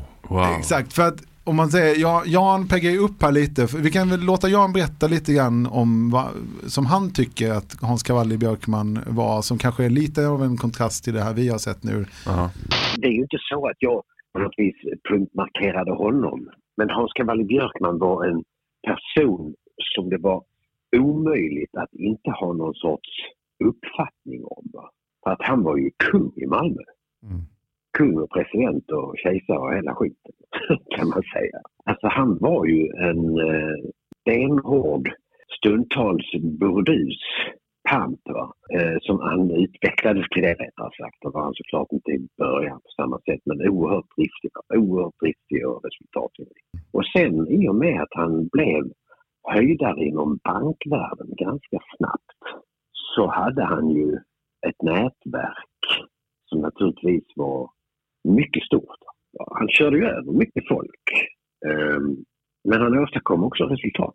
Men, men Åke Stolt är ju ännu mer tydlig i sin bild av Hans Cavalli Björkman som en riktig, riktig buffel. Men de hamnade ju Duste, Åke och Hans Cavalli. Det var ju... Åke, sportjournalist. Precis, för när Åke kom till, eh, till Malmö, så, till Sydsvenskan, så, så tyckte han ju att Kvällspostens journalister och de övriga på Sydsvenskan eh, daltade med, med Hans Cavalli Björkman. Så det blev hans uppgift på något sätt att vara en motvikt till att, som Hans Cavalli Björkman var ju förbannad i början för att han inte kunde få liksom, sina ord. Han kunde inte plantera sina artiklar och sina vinklar längre. Och det ringde han ju till och med chefredaktören och ondgjorde sig över. Så det finns ju en annan sida här av Hans Cavalli Björkman som man inte ser i de här klippen. Som du inte... Fattade förrän jag ringde Åke och Nej, Jan. nej. Kan man säga. Men jag tycker, eh, ska vi inte göra så här, vi kan, vi kan nästan avsluta med det att vi, vi låter Hans Cavalli Björkman först prata själv om sin ledarskapsfilosofi och sen, så åker, vi- och sen låter vi Åke Stolt berätta om hur han via vittnesmål uppfattade Hans Cavalli Björkmans ledare. Ja, just det. Då får vi båda sidor. Då gör vi ett journalistiskt arbete. Ja. Och vi själva lägger ingen värdering i det. Du har ju sagt att du älskar honom och vill vara som honom. Jo, vill men det var in... honom. Ja, fast jag sa också Du vill se ut som honom. jo, ja, det lär inte vara något svårt. men, i- men i bortsett från det, inga egna värderingar. Nej, men jag sa ju också att eh, det var innan jag pratade med Jan och Åke. Okej. Men okej, så här säger Hans Cavalli Björkman själv om sitt ledarskap. Eh, Det handlar om att eh, självklarheter som att eh, skapa god laganda, skapa god atmosfär i omklädningsrummet eh, på samma sätt som du ska ha god atmosfär i omklädningsrummet på, på, dina, på dina anläggningar. Det gäller att, att ge människor en känsla utav att eh, när jag går till jobbet så gör jag det med entusiasm och glädje. Det heter, hette förr i världen något som heter management by fun. Att, att, eh, att leda ett företag med glädje. Eh, jag tror att det är precis lika viktigt idag som när man uppfann eh, den, den eh, rubriken. Ehm, man måste skapa en atmosfär som ger människor glädje i att, att gå till sitt jobb. Det är den största lyckan, att kunna gå till sitt jobb med glädje. Okej, ja, det- tydligt inbakat ledarskapsfilosofi ändå. Glädje, humor och lättsamhet. Precis, och det är inte riktigt exakt så som Åke vill minnas Hans Cavallis gärning. Alltså han be- betedde sig som ett svin emellanåt mot folk. Men han var ju en domptör. Han var ju alltså utanför fotbollen och så vidare så hunsade han ju med folk som fan också kunde vara oförskämd mot folk och sådär. Så det löjliga var ju med det här att Malmö, den övriga styrelsen i Malmö FF hade jag ju väldigt bra kontakt med. Va? Jag hade ju en man i styrelsen som källa som jag liksom fick en massa uppgifter om hur han, hur han gjorde och hur han betedde sig och så vidare. Så jag fick ju veta allt. Så, så de, de lismade ju med när han var närvarande men till mig kunde de ju skvallra om hur han var och uppträdde och så vidare. Så att jag, han hävdade ju till och med att när jag fick Stora Journalistpriset så var det han, det var hans förtjänst. Det var, det var tack vare att, att, att jag mopsade mot honom som jag fick Stora Journalistpriset. Och han plockade ju in i styrelsen sådana som han liksom kunde styra, kunde styra själv. Så att, eh, men det som jag, det som jag upplevde som så, så som jag tycker dessutom är det, det, det, det, det lägsta hos folk, det är när man hunsar med de som man anser är, är tjänare. Va? När, man, när, man, när man skickar ut vin lite sådär för, på krogen och man Talar nedsättande till om busschaufförer och guider och, och alltså personal i servicenäringen som han ansåg skulle vara tjänare åt honom. Det som man då på, i hans skala ansåg så lägre stående personer, det är det värsta jag vet. Så gjorde han ju och det jag har ju fått massor av historier om, om ställen där han har varit på, hur han har burit sig åt och, och skällt ut folk och, och förnedrat folk. Och han var på någon invigning där Saabfabriken skulle byggas med helstekta grisar i någon trädgård och de hade gjort och byggt någon stor tårta eh, i formen av den där Saabfabriken och så vidare. Och det stod det vinglas till alla gäster och sådär. Men han skrek ju ta hit whiskyn för fan, det här jävla pisset kan ingenting att dricka. Och, sen eh, tände han en cigarr och sen gick han stack ner cigarren i den där tårtan. Han var för jävlig. Ibland, ibland har ju journalistiken sina fördelar då att man kan få nyanserade bilder av Ja, man kan jobba med fler källor än Hans själv. Då. som, som åker ut. Och hans- Sen tror jag ärligt talat att Åke också är färgad. Precis, sin- nu sin tar vi ju in en tredje röst som pratar om Åkes journalistik. Så håller vi på så. Ja, runt, runt, runt. runt, runt, runt, runt. Ja. Infall utan vinklar utgiven 2004, Ekelids förlag givetvis, Hans Cavalli Björkman. Vi har pamfletten här. Ja, och du har det den här. finns- Ja, där har Alltså det är då, det- den här måste vi nästan ändå liksom, det är ju Hans korrekturex. Alltså den är liksom, den ser ut som en, ut som en perm eller vad man ska säga. Det är så Jo, lik- men det där är ett korrekturex. Alltså, Sen Ja. finns ju själva boken eh, utgiven också. Och det är med hans egna anteckningar Ja. innan den ska gå i sluttryck kan man Exakt, tänka sig. precis ja, Som du har kommit över. Ja. Ja men vilket härligt eh, lite porträtt över Hans Cavalli Björkman. Kritiskt, en granskning. Ja, det är närmast en granskning faktiskt. Tyvärr finns det inte med oss längre att kunna svara på, på de här frågorna som vi har. Men eh, Jag tror också att Erik Persson visste precis vad han gjorde när han plockade tror jag Hans också. Cavalli Björkman. Han såg nog att fotbollen var på väg in i någon slags ny era. Mm. Jag tror att Malmö var sista lag att tillåta reklam på tröjorna. Just det, det, det som... I Allsvenskan. Jag, Ja, precis, det, jag, har- jag har glömt säga, det var så mycket, jag blev så exalterad här, eh, när jag fick de här klippen.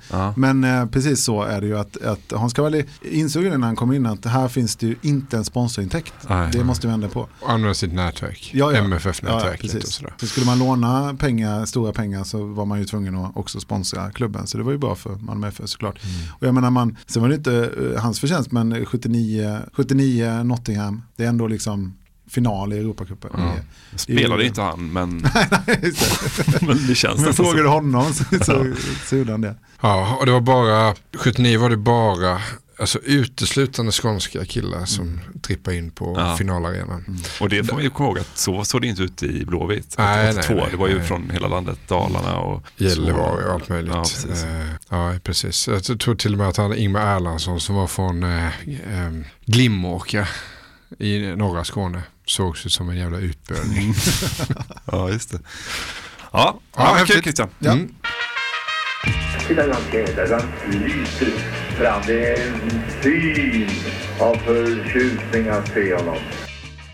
Hyland, Hyland, Hyland. Det är dags att Hyland, våra Hyland-prenumeranter. Den här veckan, ja, och gissa vad det blir. Jo, det blir starka män. En jag är igång. Det stressar mig alltid lite. Då är också jag igång. Stort tack för ert frikostiga stöd.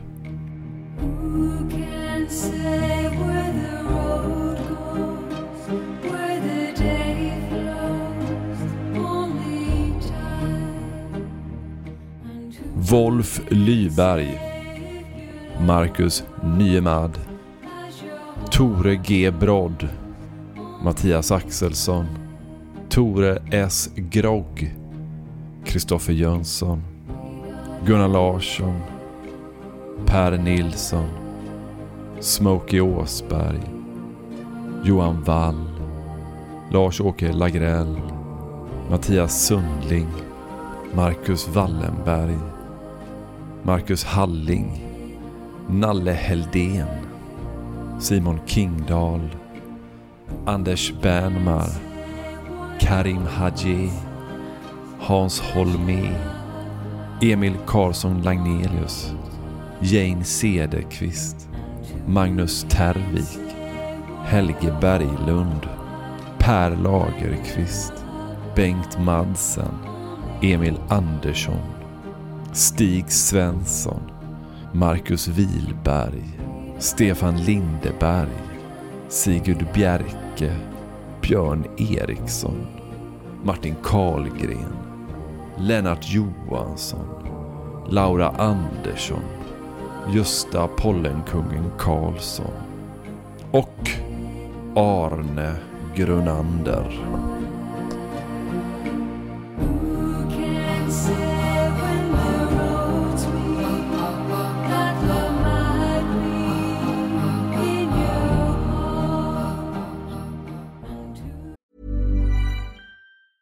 A lot can happen in three years, like a chatbot may be your new best friend. But what won't change? Needing health insurance. United Healthcare Tri Term Medical Plans, underwritten by Golden Rule Insurance Company, offer flexible, budget friendly coverage that lasts nearly three years in some states. Learn more at uh1.com. Everyone knows therapy is great for solving problems, but getting therapy has its own problems too, like finding the right therapist, fitting into their schedule, and of course, the cost. Well, BetterHelp can solve those problems. It's totally online and built around your schedule. It's surprisingly affordable too. Connect with a credentialed therapist by phone, video, or online chat, all from the comfort of your home. Visit betterhelp.com to learn more and save 10% on your first month. That's BetterHelp, H E L P. Burrow's furniture is built for the way you live. From ensuring easy assembly and disassembly to honoring highly requested new colors for their award-winning seating, they always have their customers in mind. Their modular seating is made out of durable materials to last and grow with you. And with Burrow, you always get fast, free shipping. Get up to 60% off during Burrow's Memorial Day sale at burrow.com slash ACAST. That's burrow.com slash ACAST. burrow.com slash ACAST. I'm Sandra, and I'm just the professional your small business was looking for. But you didn't hire me because you didn't use LinkedIn jobs. LinkedIn has professionals you can't find anywhere else, including those who aren't actively looking for a new job but might be open to the perfect role, like me. In a given month, over 70% of LinkedIn users don't visit other leading job sites. So if you're not looking on LinkedIn, you'll miss out on great candidates like Sandra. Start hiring professionals like a professional. Post your free job on linkedin.com/people today. Hey there, it's Michelle Norris. I'm host of a podcast called Your Mama's Kitchen. When I travel, I'm usually looking for a way to find a taste of home when I'm not at home. And one of the things I love to do when I am at home is entertain. And Airbnb allows me to do that. When I was in California recently, I rented a house that had a great kitchen. And when we were sitting around the table, we were all thinking, we're in someone else's house. Someone could be in all of our homes as well. If you have a home, but you're not always at home, you have an Airbnb. Your home might be worth more than you think. Find out how much at airbnb.com/slash host. Jämlikhet är att dela en kurv i tre lika stora delar. Solidaritet är att låta den som är hungrigast få en större del än en själv. Man kan inte backa med röva in i framtiden. Vem har sagt detta? Är det Carl Bildt? Nelson, Ma- Nelson Mandela? Eller är det Göran Johansson? Adolf Hitler. Ja. Josef Stalin. Pinochet. Ceausescu. Eller är det Göran Johansson? För mig är ett handslag ett handslag. Och jag kan vara ganska tuff. Det är erkänt. Och ganska hård också. Å andra sidan, äh, ska du vara ledare så måste du vilja någonting. Man, jag kan ju sitta där och vända papper men får inte gjort något. Född 1945, eh, växte upp i det som idag är Bergsjön i Göteborg. Det hette inte så då. Hans mamma var städare, hans pappa var snickrare. Han började jobba på SKF i folkmun Kulan i Göteborg 1959 och utbildade sig där till reparatör. Han går den fackliga vägen. 72 till 82 är han ordförande i Metalls verkstadsklubb och sen blir han ju då till slut eh, kommunstyrelsens ordförande i Göteborg. Alltså det är KSO. Det är så nära man kommer till borgmästare i Sverige. Och det är den positionen som vi alla känner Göran Johansson. Där satt han då i två omgångar, från 88 till 2008. Med paus då 91 till 94 när det var borgerligt styre i Göteborg. Var han i opposition då?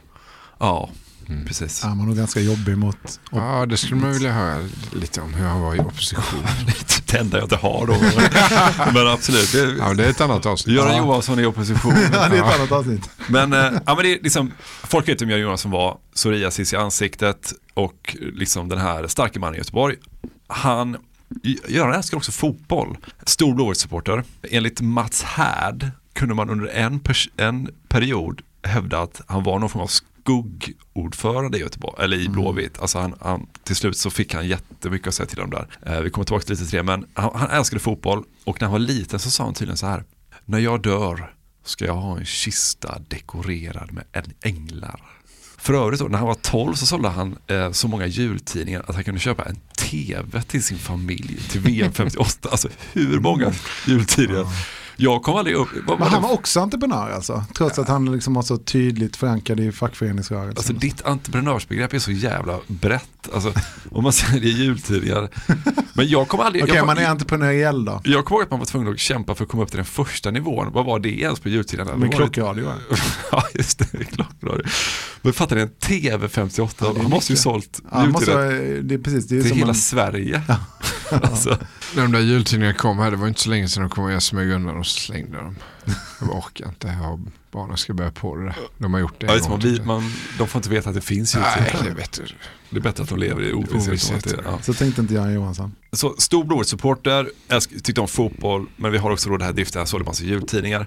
Sen har han ett litet trauma från när han var liten och det var att staten, eller då liksom kommunen, det kom massa tjänstemän hem till dem och tvångsinlöste deras villa. Mhm. Som har präglat Göran Johansson si mycket. Det, för hans mamma började gråta och sådär och de skötte det jävligt osnyggt då. Alltså de var så här ohyfsade och jävligt osmidiga där.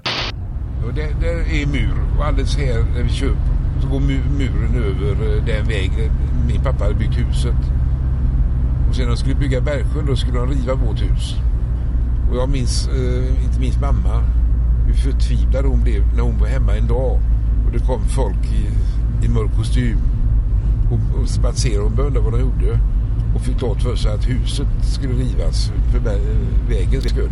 Och sättet som, eh, alltså denna överklass eller nästan förakt för den vanliga människan som de visade och som hon i alla fall upplevde det. Den har aldrig gått ur mig. Faktiskt.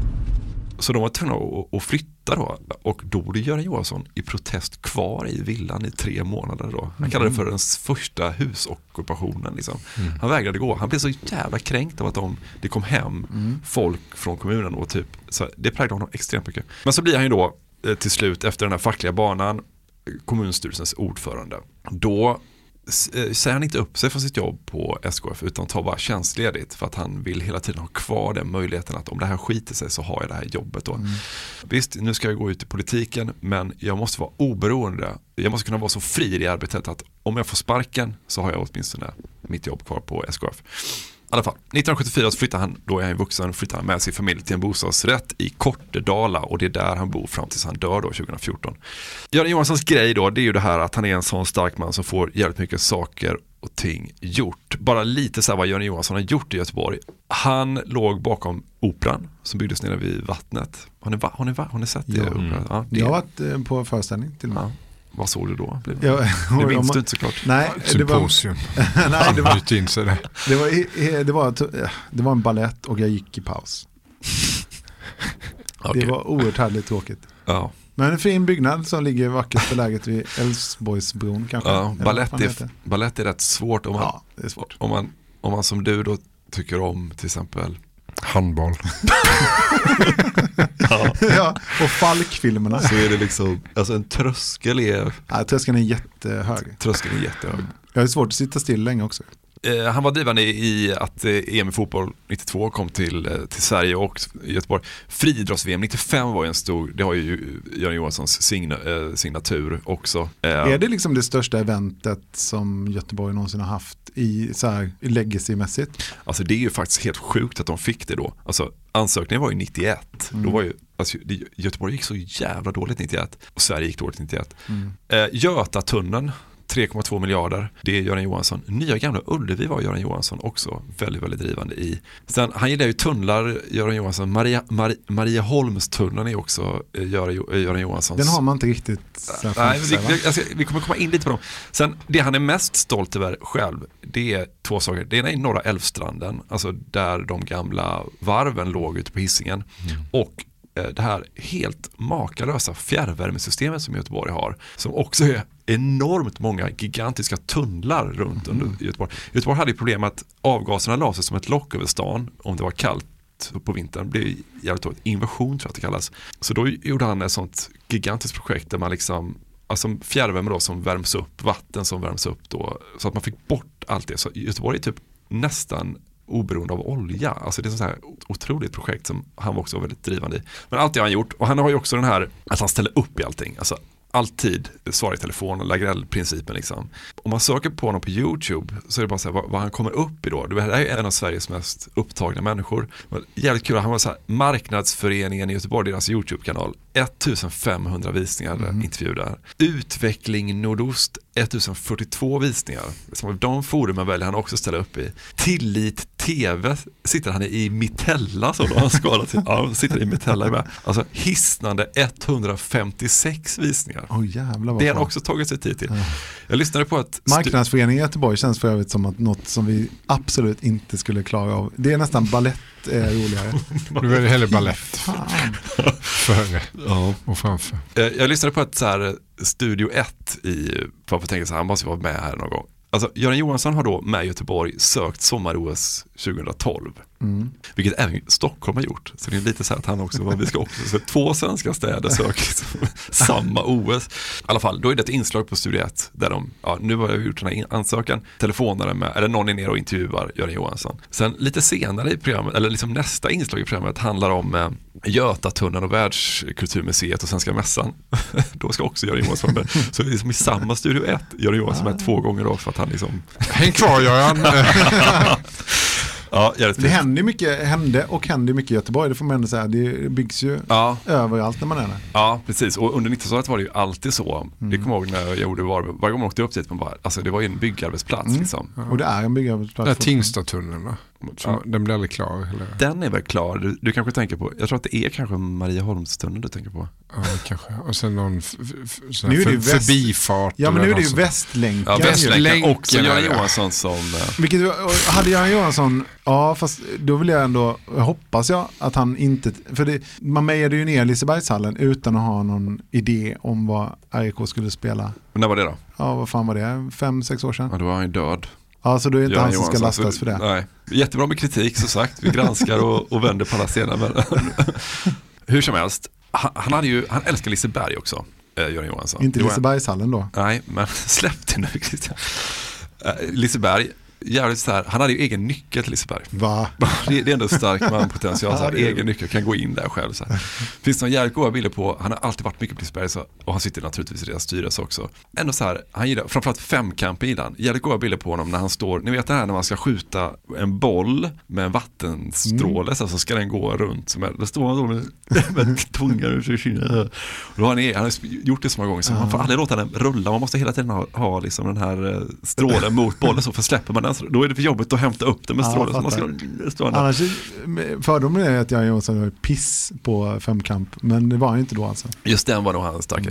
Men så hade han ju då, eh, vilket är intressant med Liseberg, för det var ju, det är ju ägt av kommunen, men då hade han så här, och det gick med exceptionellt mycket plus, alltså det, var ju, det är flera miljoner det besökare varje år. Men då hade han som princip att ingen av den vinsten som görs av Liseberg ska någonsin tillfalla de som bor i kommunen, alltså det ska inte tillfalla Göteborgs stad, utan allting ska alltid återinvesteras då, och istället ska man hämta in, vinsten ska då vara restaurangbesök, hotell och sådär. Ganska smart princip skulle jag säga. Ja men så var det mycket, det var ju samma sak med Göteborg då, eh, friidrotts-VM i Göteborg, då var det så här, bara, det här kommer vi få betala, vem, det är vi som kommer få ta notan och då var han väldigt tydlig med så här att Först gjorde han en otroligt bra deal som gjorde att fri, Svenska friidrottsförbundet nästan gick i konkurs då efter friidrotts-VM för att ja, de fick liksom ta notan. Men att han var noga med att så här, det vi får hit är liksom Mm. att folk, Turismen. turismen och Mm. att folk kommer köpa Skatteintäkter. Ja, men det är ganska ofta fullt i Göteborg och det är väldigt, väldigt många stora hotell. Så det är, det är, liksom, det är alltid från Bruce Springsteen till de här idrottsevenemangen och allt vad det är. Ja men det är precis, evenemangsstaden och sådär.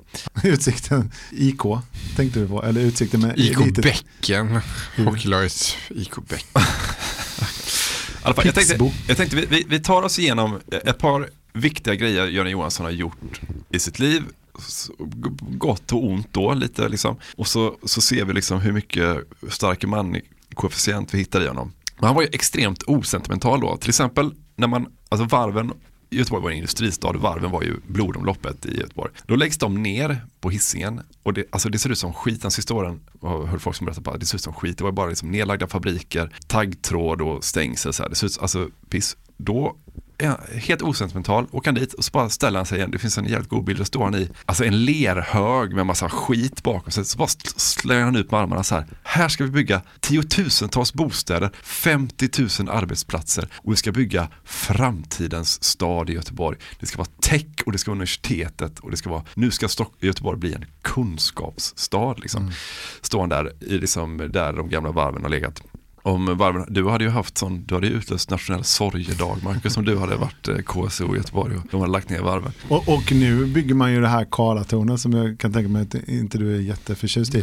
Och där vi en, hade vi ju en, en stark man i vardande skulle jag säga.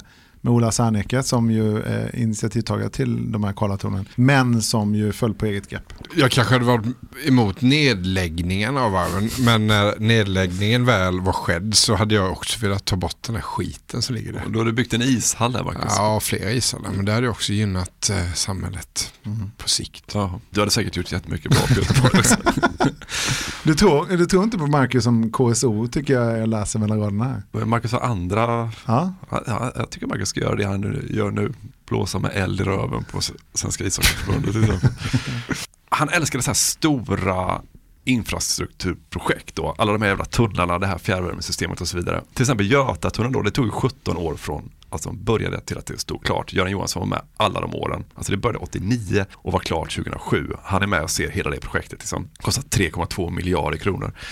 Och för att man då ska göra sådana här beslut, ta sådana här långa, alltså långsiktiga, visionära, enorma, dra igång sådana projekt, så måste man ju fatta beslut då. Och eh, ett, exempel på hur de här, liksom, hur en stark man fattar sådana beslut är att man måste ju ibland, han, Göran har sagt till mig, om jag ska fråga alla människor, ska vi göra detta? Hur känns detta? Och sitta i alla möten och få allas röst ska göras hörd. Då blir det ingenting gjort. Liksom. Och ett sådant exempel då är när Göteborg ska försöka hitta finansiering till då det som är Marieholmstunneln, Västlänken, en ny Göta älvbro och också jättestora infrastruktursatsningar. Det, det kallas för det, det västsvenska paketet. Det ska kosta 30 miljarder. Då vet han att han kan få stöd från staten så då måste han få det för han tycker att infrastruktur det ska staten sköta.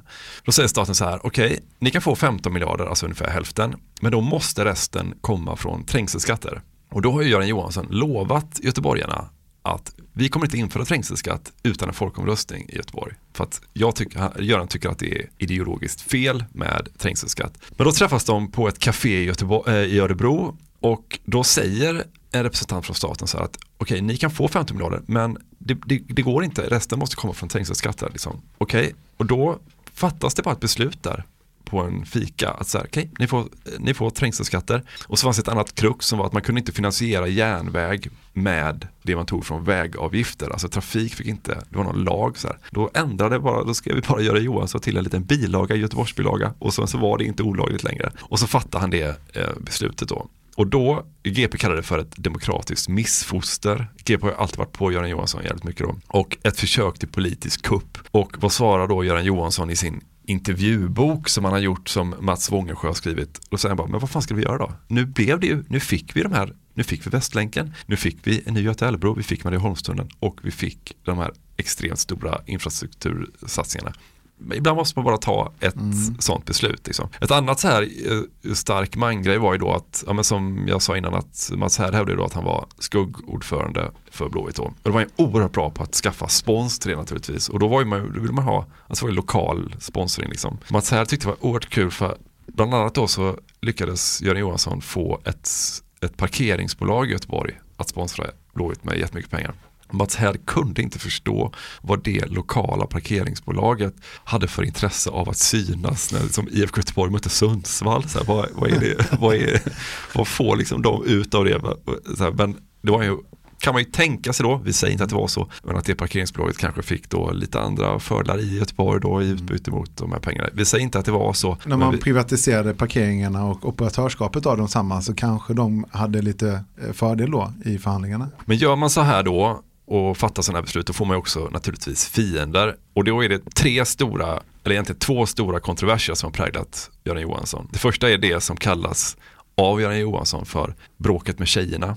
Karina Lindberg ryter 1998 ifrån då mot vad hon kallar för gubbväldet. Hon tycker att det fattas för stora beslut i slutna rum. Han har bara ja-sägare omkring sig och folk som jobbar nära honom vågar inte säga nej för då kör han bara över dem. Liksom. Det är grabbig stämning och Göran Johansson kan inte samarbeta med kvinnor. Det är anklagelsepunkterna. Känner vi igen det där? Känner vi igen det från den starka männen. Och hon, alltså hon, är ganska, hon är väldigt hård i sin kritik. Hon säger så här, jag brukar säga att Machiavelli skulle bli grön av avund om han visste hur Göteborg styrs. Alltså det är, det är hårda ord liksom. Mm, ganska träffsäker, eller liksom ja, men väl, Ja, verkligen. Och det här då, det tar ju oerhört hårt på Göran Johansson. Han hävdar i sin tur att det här har att göra med att Karina Lindberg har blivit nedflyttad på riksdagslistan och att det här är hennes sätt att hämnas.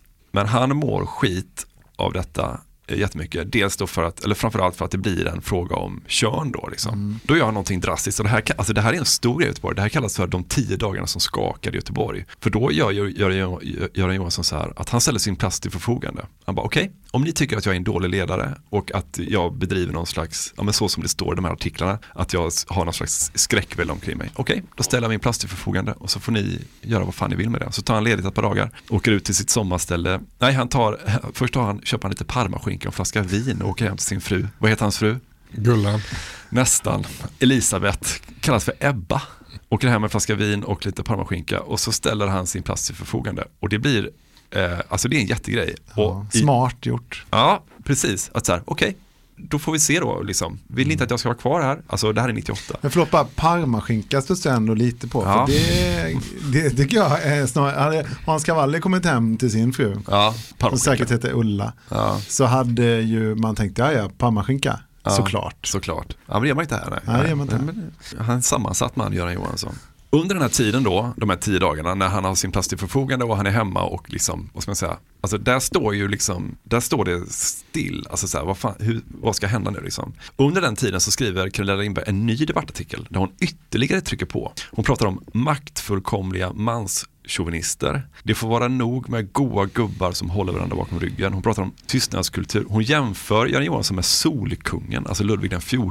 Alltså det, det, det är liksom öppet, alltså det är öppet krig. Hon pratar om härskarteknik till fulländning och sådär. Alltså hon trycker verkligen på. Göran Johansson mår jävligt dåligt över det här. Han, eh, han säger att han ibland var tvungen att ta, han bara, då, då tog jag spårvagnen för att se om folk ville titta mig i ögonen. När jag, jag måste se om de Kommer jag aldrig komma tillbaka? För om opinionen är så här, nej nu får det vara nog. Då får han gå tillbaka till SKF liksom. Då tar jag vagnen. Och då ser jag på folk om de tittar in i ansiktet och det är som vanligt eller om de tittar i golvet. Det är ganska bra vädermätare. Och den är god att ha. Är det någon gång de har tittat i golvet då? Nej, inte vad kan påminna mig. Det var tvärtom. Det var många som kom fram och kommenterade.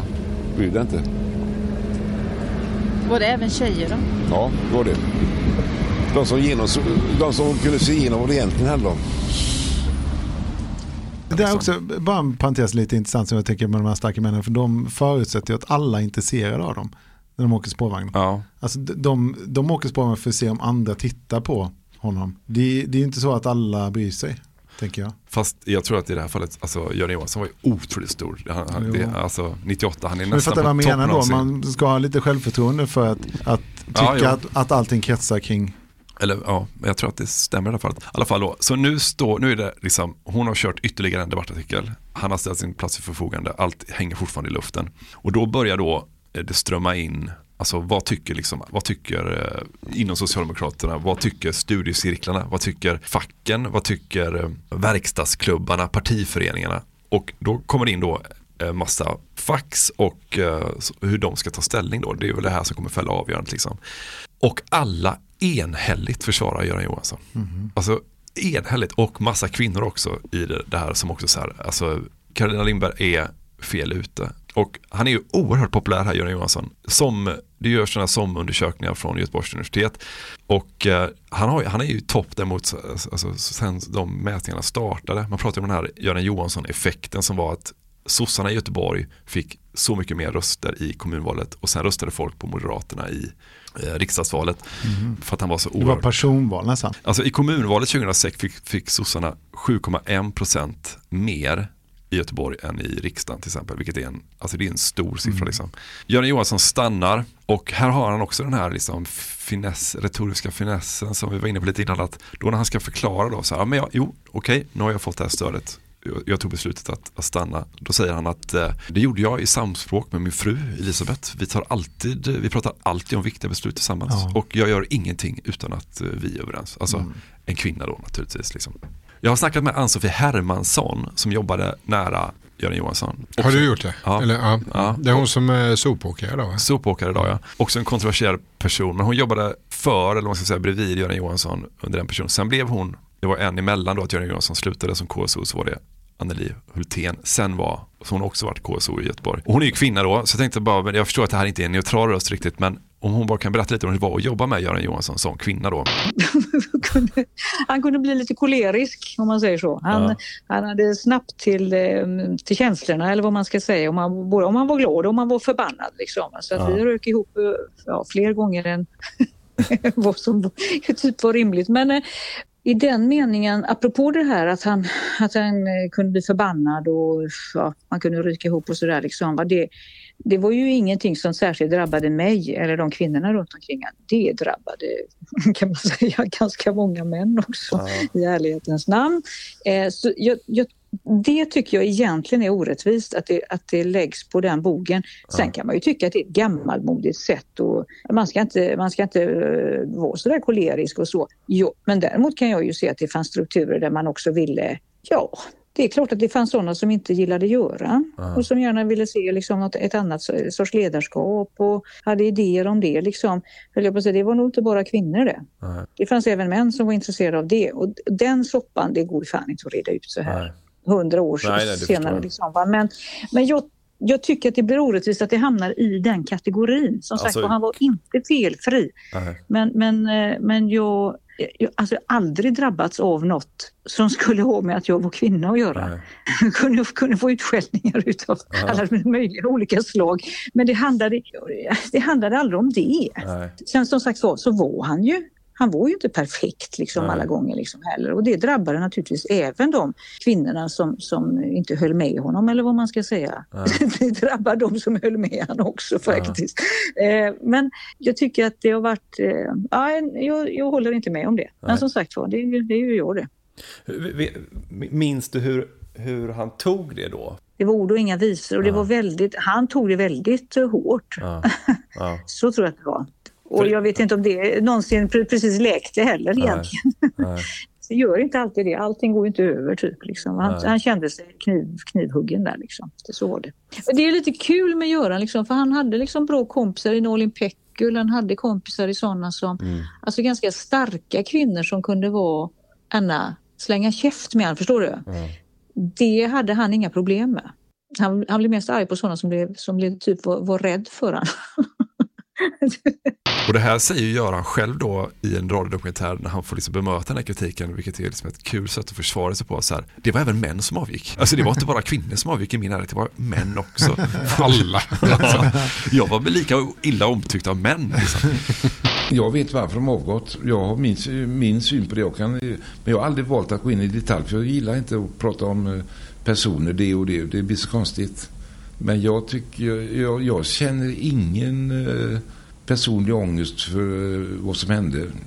Och det handlar inte om, om kön. Det är killar som också har avgått. Men de har inte fått en uppmärksamhet kanske mer än några. Utan det är helt andra saker. Det har inte ett dugg med könet att göra. Men de, man, man gjorde det till en könsfråga. Men det var det inte. Men det var ju, han hatade det att det blev en fråga om kön liksom. Han bara, så fan, jag, Så jag har... skitsamma att de tyckte att han var kolerisk. Ja men så här, det, och det kan man ändå fatta typ att det gör ju frågan, det blir frågan får en annan laddning Ja, om det ja, blir såklart. att man är Ja, en sexist Och eller om man precis, bara och är en, en så stark lätt, ledare. Den är så lätt också att anklaga folk. Den anklagelsen är så svår att värja sig mot. Ja, och det säger man så här, så fort jag kritiserar en kvinna, då är kritiken alltid, eh, då kan de alltid säga att den här kritiken är för att du är manschauvinist. Mm. Då, då får det alltid den stämpeln liksom. Det måste gå att kritisera någon utan att det, är, får, ja, att det blir så helt enkelt. Mm. Ett annat bråk då, det är att när det stormar kring Göran Johansson, det är när de ska lägga ner, hur fan säger man, amfyran, eh, amfibieregementet i Göteborg. Då är det eh, Göran Persson och Leni Björklund, försvarsministern. De bestämmer så här, okej, vi, nu lägger vi ner det regementet och så är det någon så här helikopterskvadron i Göteborg också. Och det är ju, dels är det arbetstillfällen för Göran Johansson, men också är det ju då, det är ju de som skyddar hamnen. Och hamnen är ju, det är ju alltså en av Europas största hamnar. Så han vill ha till varje pris, här, vi måste ju skydda den liksom. Så det blir en oerhörd känslig fråga för Göran Johansson. Och då sitter ju han, Göran Johansson, sitter ju med i verkställande utskottet, alltså sossarnas högsta organ. Liksom. Det är där alla beslut fattas. Och då åker han upp dit till Stockholm som han hatar. Vad är det bästa med Stockholm enligt Göran Johansson? Tåget till Göteborg. Tågen till Göteborg, ja.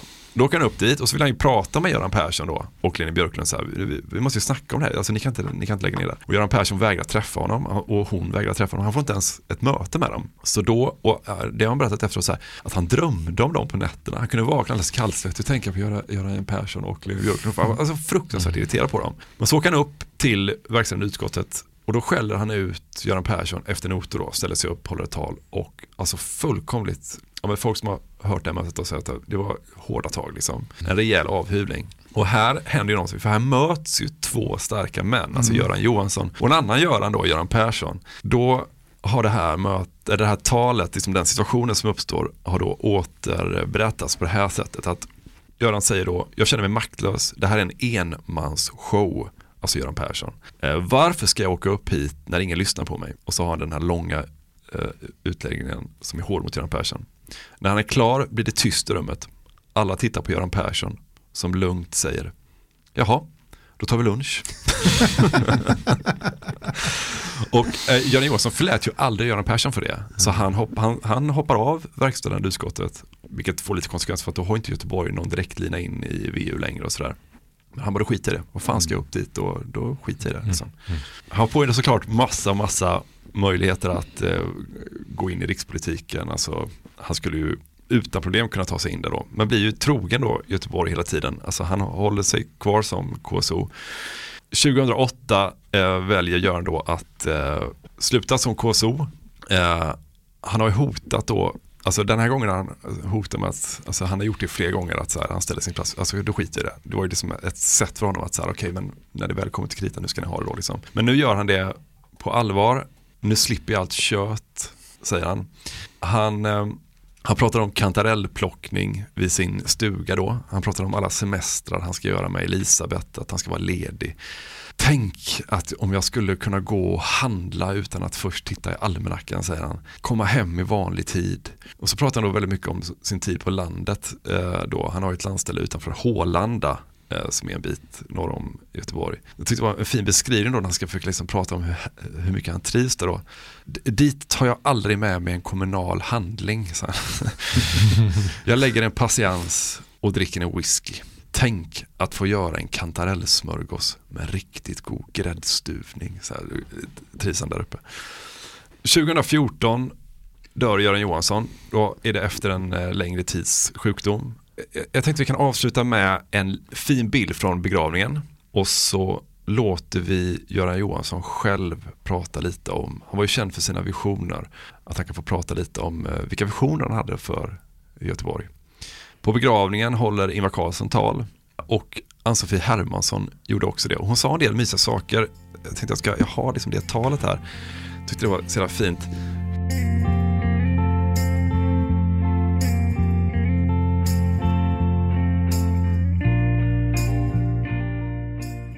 Politiken var viktig i Görans liv, men viktigast var alltid Elisabeth, hans käraste Ebba.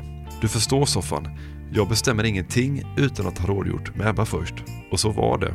Nu är Elisabeth en särdeles klok människa som med såväl tålamod som kärlek fick ihop livet med Göran utanför politiken utan allt för stort kaos. Jag tänker mer än en gång att herregud, om det hände Elisabeth någonting, hur skulle Göran klara det? Nu blev det inte så. Göran gick i förväg, jag hade önskat honom många fler år utanför den politiska hetluften med sin Ebba.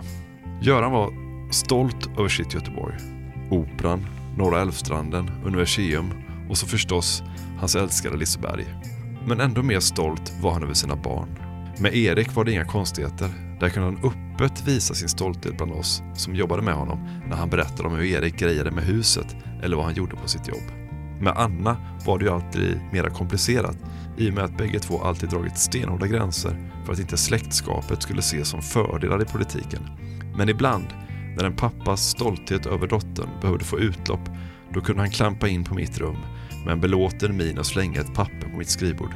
Läs det här, kunde han säga innan han klampade ut igen. Då var det ett ideologiskt välformulerat yrkande som Anna skrivit i egenskap av sitt dåvarande uppdrag som ordförande i SDN Bergsjön och det blev undertecknad som politisk sekreterare som fick glädja sig åt den stoltheten. En sån här dag tycker jag att man kan berätta det. När Anna ringde och sa att Göran somnat in tänkte jag att det i alla fall var roligt att han fick uppleva att hon blev statsråd i Stefan Löfvens regering. Att han fick känna den stoltheten en sista gång. Men det fanns en annan kvinna som var viktig i Görans liv. Ibland när han var som mest stressad kunde man höra honom ropa inifrån rummet. Ebba! Jag menar Elisabeth, eller nej, jag menar Britt-Marie. Då var det Görans fantastiska assistent Britt-Marie Reinholdsson han menade. Britt-Marie, som med oändligt tålamod och stor kärlek höll ordning på Göran på jobbet, hon hade också en särskild plats i Görans hjärta. En gång sa Göran att soffan, du ska passa dig för dem som vill kindpussas hela tiden. Han menade att jag inte skulle blanda ihop min person med mitt uppdrag eller min tillfälliga makt. Om det var något Göran aldrig gjorde så var det detta. Han må ha kallats Göteborgs starke man, men han glömde aldrig var han kom ifrån eller vilka han företrädde. Allt i göteborgarna, aldrig systemet. Ni hörde ju där då att han när han var liten hade sagt att han ville att det skulle vara änglar då som skulle dekorera hans kista. Så blev det inte. Men när begravningen var slut så reste sig Stig Fredriksson, Thomas Wernersson, Ruben Svensson, Tord Holmgren, Jerry Karlsson och Torbjörn Nilsson och tog varsitt rejält grepp om kistan och bar den ut till eh, begravningsplatsen. Stommen av 82-laget. 2014 dog han då, 69 år gammal. Stort tack! Tack! Tack!